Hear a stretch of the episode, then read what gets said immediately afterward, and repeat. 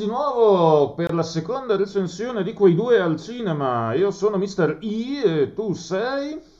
Più vita. Non ce la faccio più di così.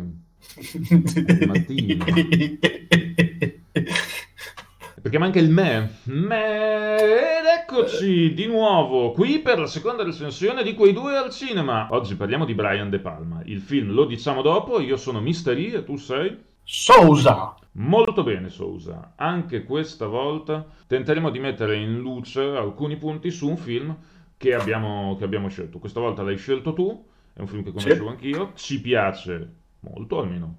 Eh, si può, questo si può anticipare. Brian De Palma a un certo punto nel 1984 tira fuori un po', po' di film, ovvero Body Double. Ehm, diciamo che gli anni 80 per Brian De Palma era stato un periodo prolisso perché lui era appena uscito da una carrellata di ottimi film. Nello- Nel 1980 aveva fatto Vestito per uccidere, poi l'anno dopo ha fatto Blowout, Sì. poi ha fatto Scarface e ha fatto Body Double proprio subito dopo um, Scarface e che non è una fortuna per lui perché Body Double pur essendo un ottimo film al mio vedere un film minore di Brian De Palma siamo chiaro però è il film che è venuto dopo Scarface purtroppo per lui Ehm, dobbiamo dire anche che il caro Brian De Palma era um, uno di quei registi della nuova Hollywood e lui basicavi spesso con uh, Martin Scorsese, Steven Spielberg, George Lucas, c'era anche Paul Schrader lì in mezzo.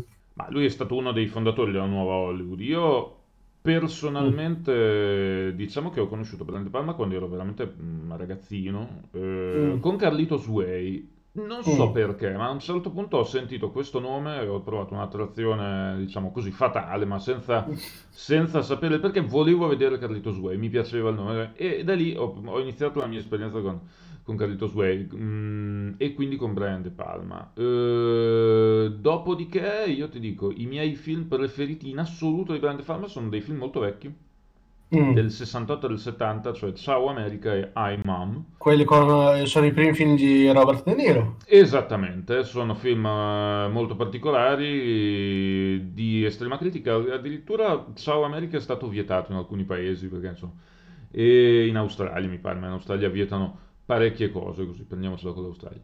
E i primi film di Robert De Niro, eh, io fondamentalmente li ho, li ho visti parecchio tardi, però sono ad oggi i, i miei due film preferiti di Brian Palma in assoluto. Mm. Body Double eh, l'avevo visto anch'esso anni fa, e possiamo dire, vabbè, ne, ne parleremo poi, ma è sicuramente uno dei film forse più interessanti da un punto di vista della tecnica eh, registica e del come intendere un film. Tu come hai Sì, sì. conosciuto Brian De Palma? Brian De Palma è di quei registi che mm, io ho visto parecchi dei suoi film e non sapevo che erano suoi nella mia infanzia, perché lo davano in TV. Sì, Tipo Carrie, lo sguardo di Satana, è un film che ho visto da piccolo, è, è suo. sì. E, e prima ancora di Scarface. Non so perché Blowout mi sa che l'ho visto Mm. in una nottata quando ero piccolo, perché la scena in cui c'è John Travolta che riprende i rumori all'esterno col microfono, è una scena che avevo già visto da piccolo. Poi davano sempre in TV Mission Impossible. È, è un film che è Brand Palma all'ennesima potenza, con una trama che fa molto cagare, però è solamente stile. Um, Snake Eye, se non sbaglio, lo davano spesso in TV. Omicidio in diretta, sì. Sì, omicidi in diretta lo davano sempre spesso in TV. E poi Mission on Mars, mi sa che Mission on Mars si chiama il film, anche Mission to Mars del 2000 Mission to Mars del 2000, anche quello lì l'ho visto parecchie volte in TV. e Black Dahlia sicuramente avrei visto. Black Dahlia l'ho visto con i miei genitori, ci siamo tutti quanti addormentati. Ma perché? È una- No, eh, per me invece insomma è un film che, che tiene lì. L'ho visto solo quella volta lì, quindi Ah, è ok, solo- non è, non è uno dei tuoi, dei tuoi cavalli di battaglia, diciamo così. Non è uno dei miei cavalli di battaglia. Io preferisco dei film di Brian De Palma, quei più Hitchcockiani, che sono quelli dell'inizio degli anni 80, e questo qua. Scarface ovviamente è un gran film. C'è anche da dire che la filmografia di Brian De Palma è molto curiosa. Molto, perché non è un, eh, non è un uh, autore di genere, diciamo, è un autore di cinema e quindi non, uh, vedere i suoi film è vedere molto spesso cose diverse. Cioè, ha vari filoni. Poi dopo parla spesso di... Eh, insomma, parla di alcuni temi, non è che parla di qualunque cosa o comunque parla in un certo modo, ma eh, cerca soluzioni espressive sempre diverse e, Mhm. e passa attraverso i generi caratterizzandoli parecchio. Secondo me, ecco, questo è il maggior dono di Brian De Palma, cioè riesce a dare un, un effettivo contributo alla costruzione del genere. Quando Mhm. fa, quando fa fantascienza, quando fa film di mafia, quando fa eh, thriller, riesce Mhm. sempre a dare una caratterizzazione maggiore rispetto ai suoi predecessori. Tornando adesso sui thriller, eh, per poi prendere Body Double, possiamo parlare che una delle grandi influenze di Brian De Palma è Hitchcock, al punto tale che i suoi film si basano su eh, le vicende dei film di Hitchcock. Sì, E Omicidio a luci rosse, cioè è influenzato da Psycho e altri film. Eh, no, in realtà ho sbagliato, scusate ragazzi. Eh, no, eh, volevo dire Vestito per uccidere è influenzato da Psycho ok. molto influenzato da Psycho, lui però prende altre influenze, cioè io vedo sia qua in Omicidio a Luce Rosse che Vestito per uccidere qualche influenza anche dei film gialli italiani, però questo ne parleremo successivamente. Sì, sicuramente, ecco, Omicidio a luci rosse è una enorme citazione a Hitchcock o un dialogo con Hitchcock per più della metà. Sì, sì, no, sono delle particolarità, eh, le particolarità invece sono quelle tecniche, come dicevi tu. Sì, Cioè, la differenza tra, mh, io vedo lui e un Martin Scorsese, non che Martin Scorsese non sia un regista molto tecnico, perché te è molto, molto tecnico. In Brian De Palma c'è questa questione qua del come riprendere, dove mettere la camera, eh, di fare dei zoom. ehm, esiste anche tutta una questione di come stabilire lo spazio geografico per fare degli inseguimenti, una cosa di cui possiamo parlare anche successivamente. Eh, quindi lui è molto più tecnico che gli al- quei- i suoi coetanei di quel periodo lì. Per carità, Martin Scorsese è un regista veramente favoloso, mh, al mio vedere un pelino superiore a Brian De Palma, ma per altre ragioni, perché diciamo che quello che manca a Brian De Palma è la questione degli attori. in che senso? In che senso? Eh, io ho visto, io me ne sono accorto questo quando ho visto un'intervista in cui c'era anche Martin Scorsese e Brian De Palma riconosce che lui dà più importanza più che altro agli aspetti tecnici e come riprendere Sì, uh, le vicende. E ho visto anche un, c'è anche un documentario eh, che si chiama The Palma nella quale lui commenta ogni suo film fino a poco tempo fa. non l'ho visto. Ok. Uh, è interessante vedere perché lui proprio fa, parla, guarda, eh, ho fatto questo film qua, c'era questa roba qua, e- è molto divertente. Eh, no, comunque lui è quel tipo di regista che pensa più che altro come riprendere le idee Sì. che ha.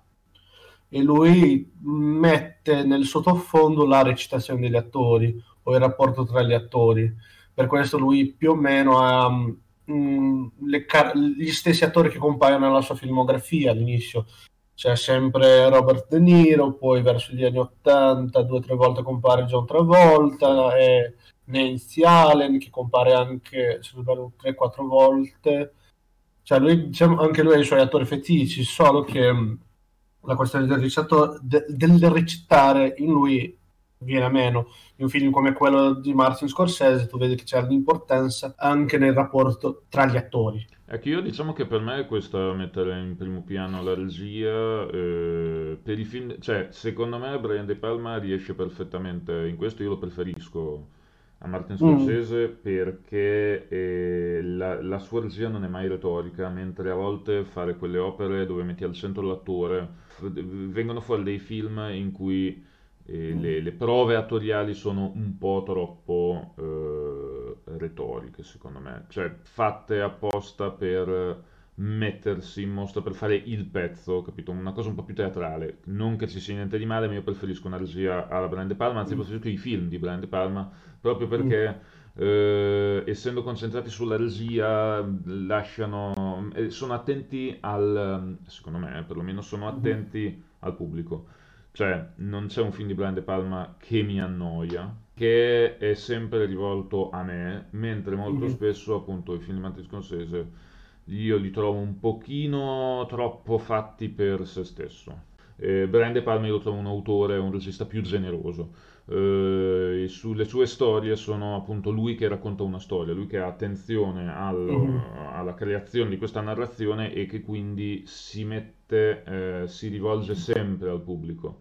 Io quindi preferisco in generale, ma è un gusto personale, questo tipo di impostazione. Eh, io trovo che lui, almeno per me, sia un regista molto più di stile che di sostanza. Ok. Non che lui non vuole discutere certi temi, Mhm. mm, diciamo che lui più o meno ha quei 3-4 temi in cui ripete continuamente, però il suo cavallo di battaglia è appunto quello del mettere le sue idee in atto. Questo mentre proprio questa questione tecnica qua, che è molto più di stile che di sostanza.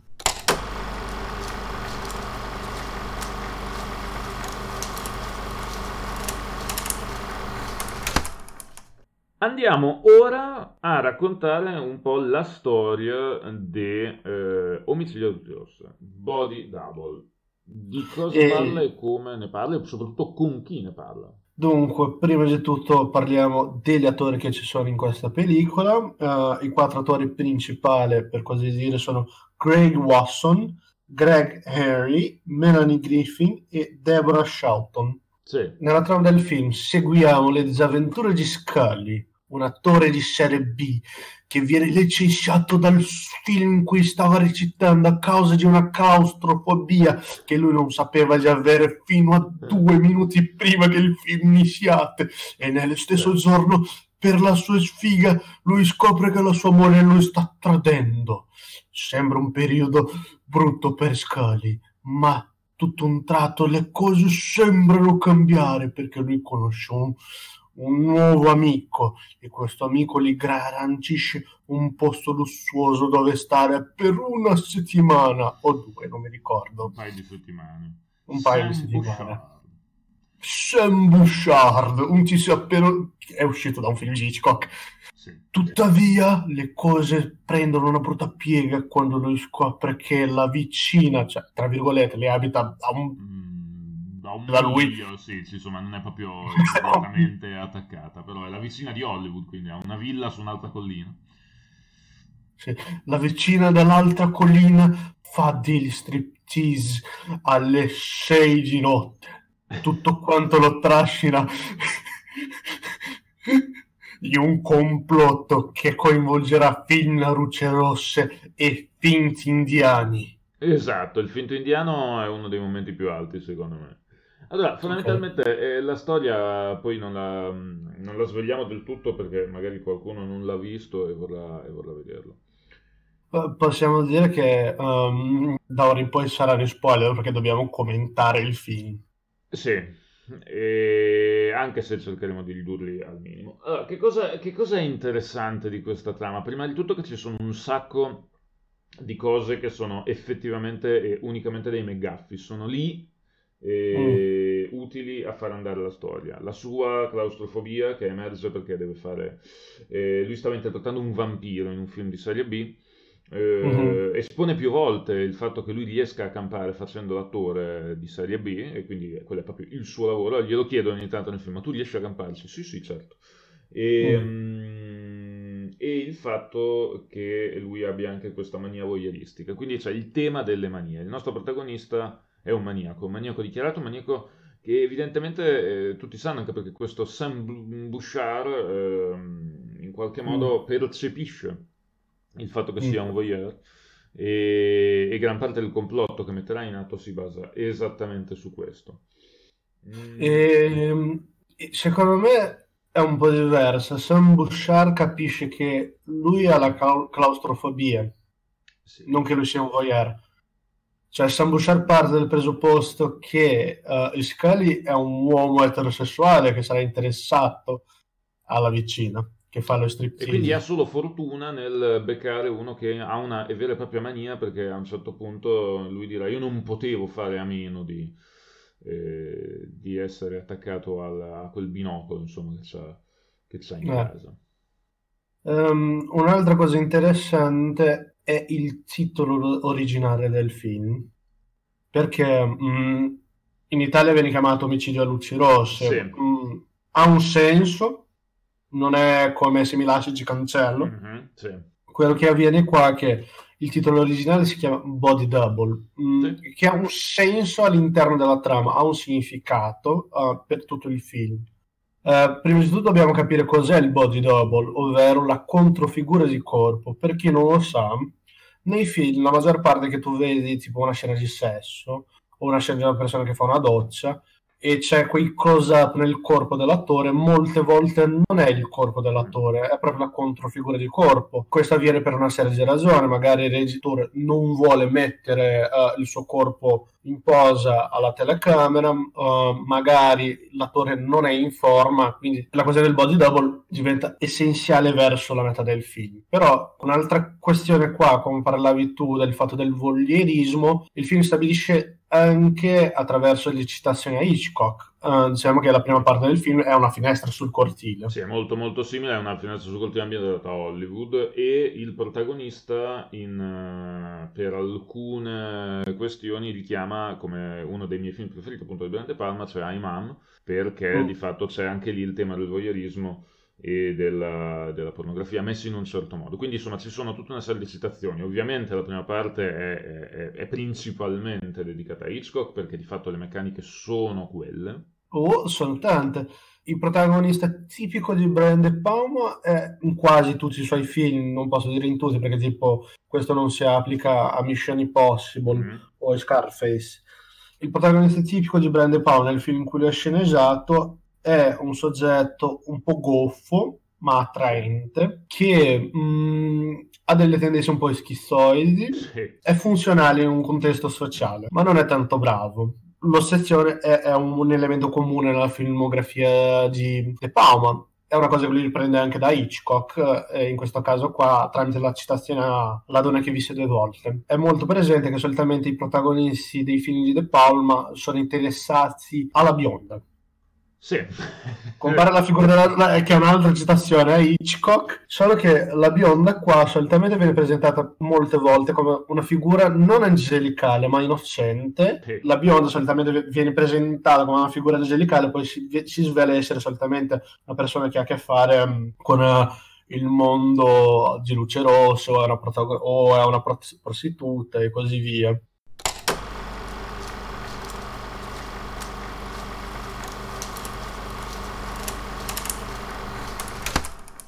Dicevo, gran parte del, del, cinema, almeno di questo tipo di cinema di Brian De Palma, si basa sulla, eh, sullo svelamento e sul crollo delle illusioni. Mm. Il tema dell'ossessione va a caratterizzare questi personaggi che sono, non sono, margi- cioè sono marginali ma non ai margini. Eh, tipo in Blue Out c'è il tecnico del suono che mh, lavora in un film horror B, qua abbiamo un attore di film B, vestito per uccidere, non è uno che lavora in immagine, però è, è, un, è, un, ragazzino che alla fine dei conti va a vivere con una prostituta che gli ricorda un po' la madre. Sono persone che vogliono, che hanno una speranza e questa speranza si va a complicare, crollano mm. le illusioni, alla fine di solito in qualche modo se la fanno smettono di soffrire, però diciamo che il tema principalmente rimane quello della disillusione. In questo film uh, c'è un discorso di messa a contatto con le proprie manie da un lato, mm, però c'è anche una storia d'amore. E, e quello che eh, emerge in qualche modo è una sorta di critica eh, alla, alla, Hollywood, eh, anche alla nuova Hollywood forse, mm, senza però farne dimens- un quadro eccessivamente negativo. Uh, la storia si dipana, la storia ha una faglia, cioè a un certo punto c'è un cambio. E... Eh, diventa la finestra sul cortile, cioè dalla finestra sul cortile diventa la donna che visse due volte. Esattamente, e questa cosa è segnata da un... Um, c'è la scena del tunnel, c'è la scena del secondo attacco di claustrofobia che mm. in qualche modo è un passaggio dal primo al secondo film, cioè la prima alla seconda citazione, anche nell'uso delle luci. Non so se ti ricordi quando lui poi, mm. eh, quando l'indiano le ruba la borsa e lui lo insegue, poi c'è il momento nel tunnel, quando lui esce lì, che inizia la seconda citazione, quindi c'è questo grande shift e uh-huh. c'è la scena del loro incontro, del loro abbraccio, del loro abbraccio, eccetera, che ha una, una luminosità sovraesposta, questo giro di telecamera, eh, insomma, che con lo sfondo falso. Con lo sfondo falso che sembra quasi una, una telenovela, una, una sorta di, di sitcom. E tutto esplode e inizia poi la... Ehm, Secondo me il shift viene proprio a metà film con una scena che parli- parleremo dopo. E vorrei ritornare sulla questione del come um, Brian De Palma riesce a rendere questi aspetti, diciamo, voyeuristici del film mm-hmm. attraverso un paio di tecniche. Sì. Molto comunemente lui utilizza una lente, o eh, se non sbaglio una lente, per fare quello che si chiama il split diopter, che è quando tu hai due oggetti, uno davanti e uno nello sfondo, che vengono ripresi uh, in focus assieme. Solitamente quando si utilizza questa tecnica qua, tu guardi al centro dello schermo, tu vedi proprio che al centro manca il focus. Ah certo, sì, il doppio, il doppio fuoco. Il doppio fuoco. Poi, vabbè, esistono sempre l'utilizzo delle soggettive dei personaggi sì. quando loro utilizzano dei dispositivi che giungono come protesi, tipo il binocolo è uno di questi elementi qua. C'è la scena in cui tu hai parlato prima, in cui la, la videocamera gira intorno ai, ai, personaggi, c'è la scena del bacio, ma prima della scena del bacio c'è la scena del stazionamento.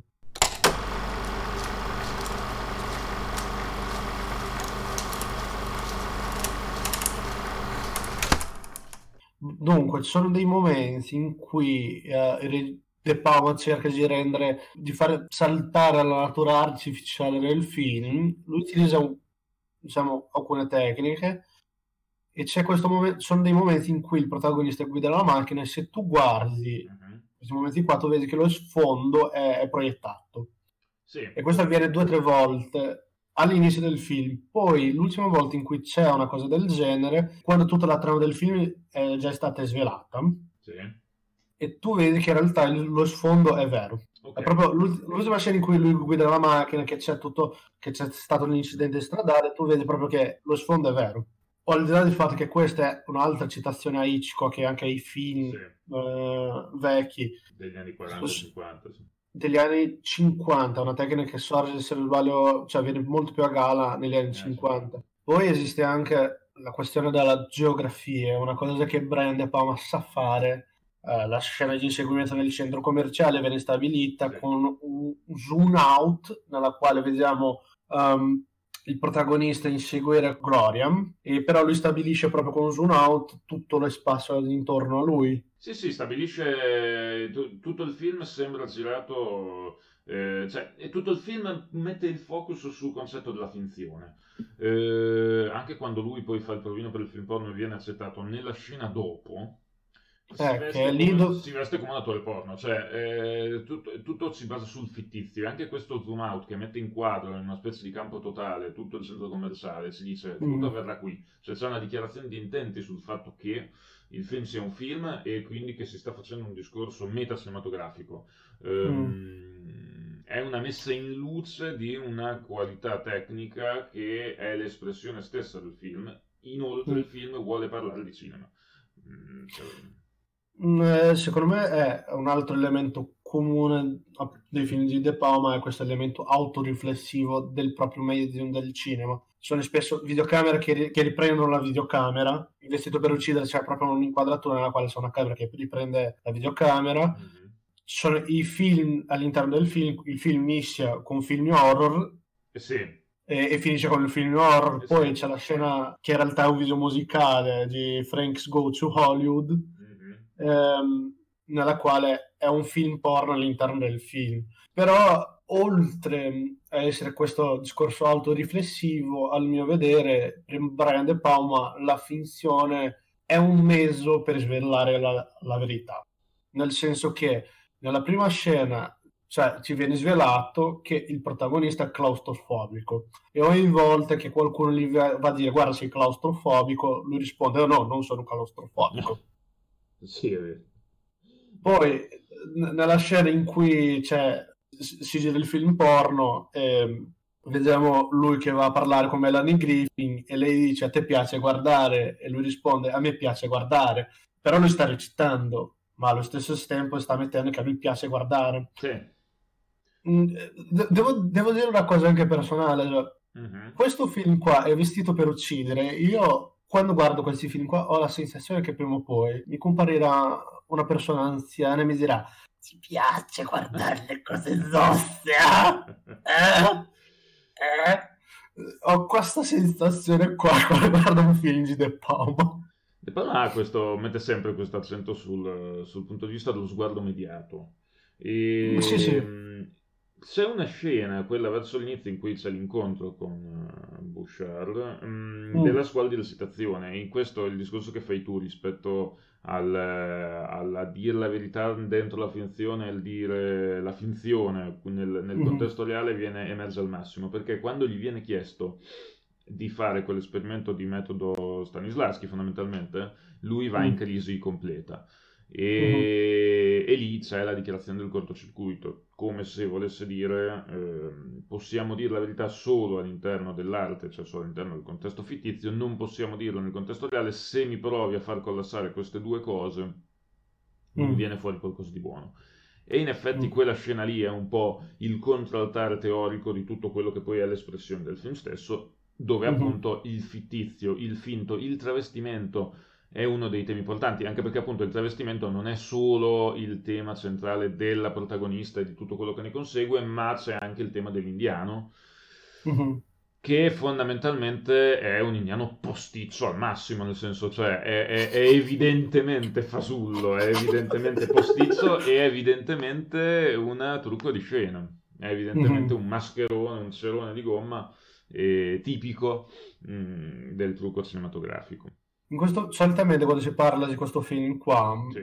si parla sempre delle citazioni a Hitchcock al punto che dicono che lui plagia Hitchcock. Ok. okay? Uh, ma ci sono altre citazioni qua, un'altra molto più sottile che è verso i film giallo. La scena dell'omicidio principale che avviene proprio me- verso la metà del film, nella quale c'è l'indiano che uccide Gloria, spoiler, ehm, mm. cioè mi ricorda molto L'hai una delle... dopo. Scusa. No, no, va bene. No, io l'ho detto prima che sono spoiler, ragazzi. Ok. Ehm, quella scena lì in, sono dei, delle inquadrature che mi ricordano un po' tenebre di mm. Argento. Cioè, proprio le inquadrature come vengono fatte sono un po' alla giallo. Ok, io questo non l'avevo notato, ti dico la verità non l'avevo mm-hmm. notato, ma eh, sicuramente non si può eh, dire che, eh, ma questo vale per qualunque autore, che ci sia un'unica forte citazione, cioè a parte quando è stato mm-hmm. rifatto Psycho a un certo punto della storia del cinema e quindi è stato fatto scena per scena uguale, ma altrimenti è ovvio che ci siano mm-hmm. maggiori influenze. Inoltre eh, Brian De Palma non è una, un regista di mestiere, cioè nel senso è un regista di talento, per cui eh, le, i, i richiami sono sono molteplici. Abbiamo un po' delineato eh, la storia, la trama del film Body Double, Omicidio Lucy Ross. Che cosa possiamo dire di più? Uh... Possiamo parlare un po' uh, dalla recitazione e dall'estetica del film. Perfetto. Beh, partiamo dalla recitazione. Io trovo che Greg Watson è un ottimo Bill Meyer. Sì, eh? Beh, la recitazione del film... Eh, dunque, è quel tipo di, di, di mm. approccio che secondo me mette un po' in difficoltà, nel senso che con il fatto che c'è questa valorizzazione del posticcio, del mm-hmm. fittizio, del falso, eh, il, il, marcare un po' un certo tipo di recitazione forzata fa parte del messaggio, quindi si confonde un po' la, mm-hmm. la capacità di, di insomma, la, la, qualità recitativa da, dal tipo di film, perché come, mm-hmm. come si diceva all'inizio, essendo un film basato estremamente sulla regia, il tipo di recitazione mm-hmm. a me è un tipo, cioè, mm, è tutto funzionale alla storia. Per me è mm-hmm. stato come ascoltare un cantastorie più che guardare un film, cioè nel senso che gli attori per me in questo film sono eh, abbastanza secondari rispetto al discorso regia e al discorso mm. fotografia. Io trovo che uh, la recitazione di Greg Watson è molto interessante perché lui, cioè, se fosse un altro autore al posto suo, io mi sentirei veramente disturbato a vedere ad esempio la scena dell'inseguimento nel centro commerciale. Sì. Che è già una scena in cui la prima volta in cui l'ho vista ho detto no, non si fa, se, se fossi io al posto tuo sarei già arrestato. Però lui ha quel modo un po' goffo, pasticcione, capisci che... Sì. E un'altra volta, quando c'è proprio il shift del film la, verso la metà in cui lui recita nel film porno, vediamo lui che fa una um, esagerazione del personaggio che lui presenta. E poi dopo però fa e si trasforma e fa il, l'attore consumo. Eh, lì, sai cosa? Eh, no, era lì, secondo me lui recitava Bichardi. Ok. Può essere solo un'impressione mia. Non, lo Poi, so, non ho notato questo, ma posso seguo, seguo mm. il discorso. Poi vabbè c'è il tizio che fa Bishar che è cattivo, dal primo momento che tu lo vedi fa... No, sei cattivo. Lui è il cattivo no. anni 80, con lo sguardo da cattivo anni 80, il capello e il vestito tipico. E... Beh, sì, è, lui è evidentemente cattivo, nel senso, tra l'altro è, evidente, è di una cattiveria che non... Eh, che tu fai, no, beh, cioè, è una pessima persona, ecco. non è il cattivo perché sì, diciamo, è il cattivo con i suoi motivi, però no, è evidentemente malvagio. Sì. E oh. Melanie Griffith è Melanie Griffith eh, rende. Lei distorce un po' perché lei è, è, non so dire, lei è quel tipo di persona che parla troppo. Lei stona un po' perché è l'unica che recita veramente. È l'unica mm, sì, che sì. ha un personaggio costruito su una recitazione realistica e, mm-hmm. e non macchiettistica. Cioè lei mh, a un certo punto, cioè lei ha una maschera che sa far carriera. E quindi stono un po' per quello, perché fondamentalmente è l'unica che recita davvero. Mm, sì, sì, sì. Per me è andata così. Ok, sono d'accordo.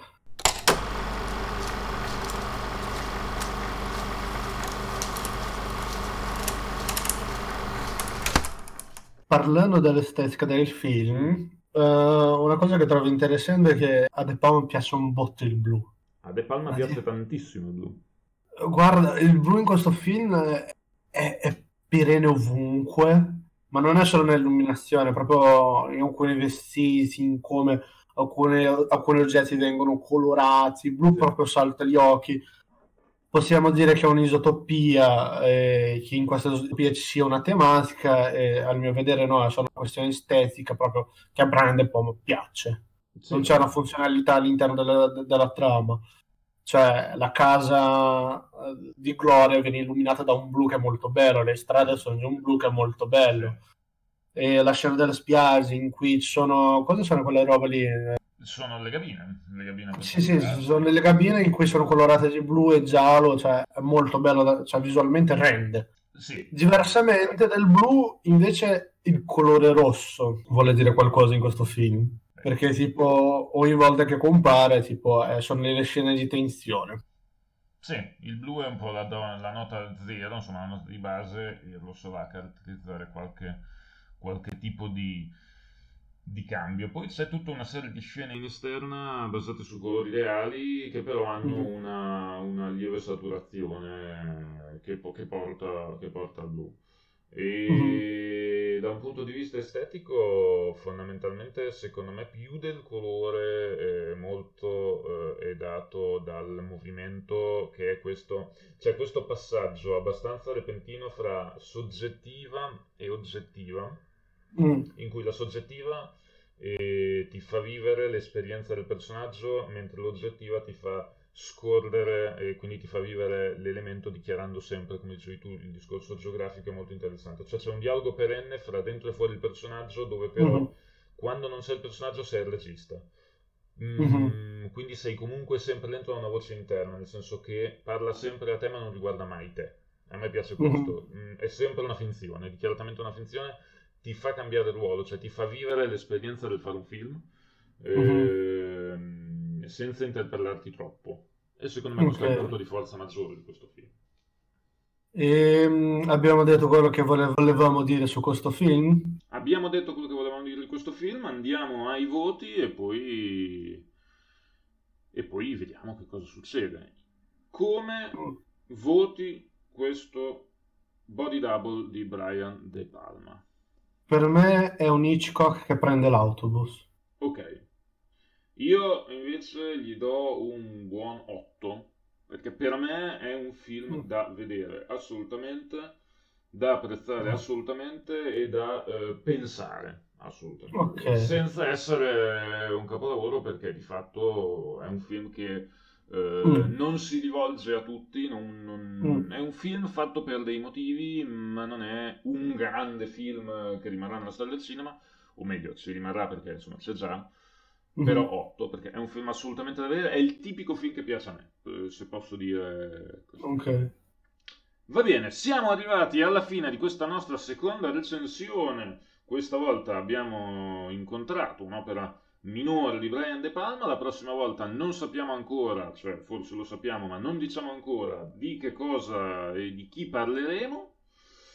Sappiamo solamente che sarà negli anni 90 sappiamo che sarà negli anni 90 e detto questo se volete lasciarci dei commenti se volete dirci qualcosa sapete come farlo c'è sotto e ci vediamo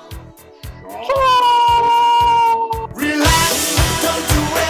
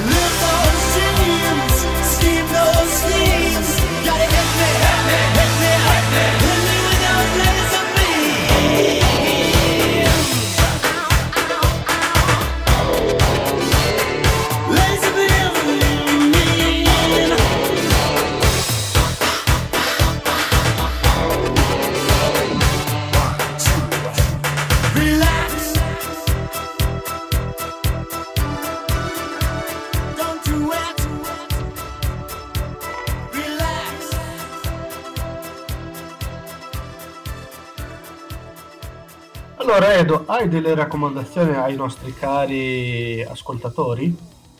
Anche questa volta non ne ho nessuna se non quella di eh, dire guardate più Brande Palma. Oh. Tanto Brande Palma e soprattutto guardate l'ultimo film di Brande Palma che è uscito l'anno appena conclusosi, nel 2019, io ancora non l'ho visto, eh, ma lo farò presto.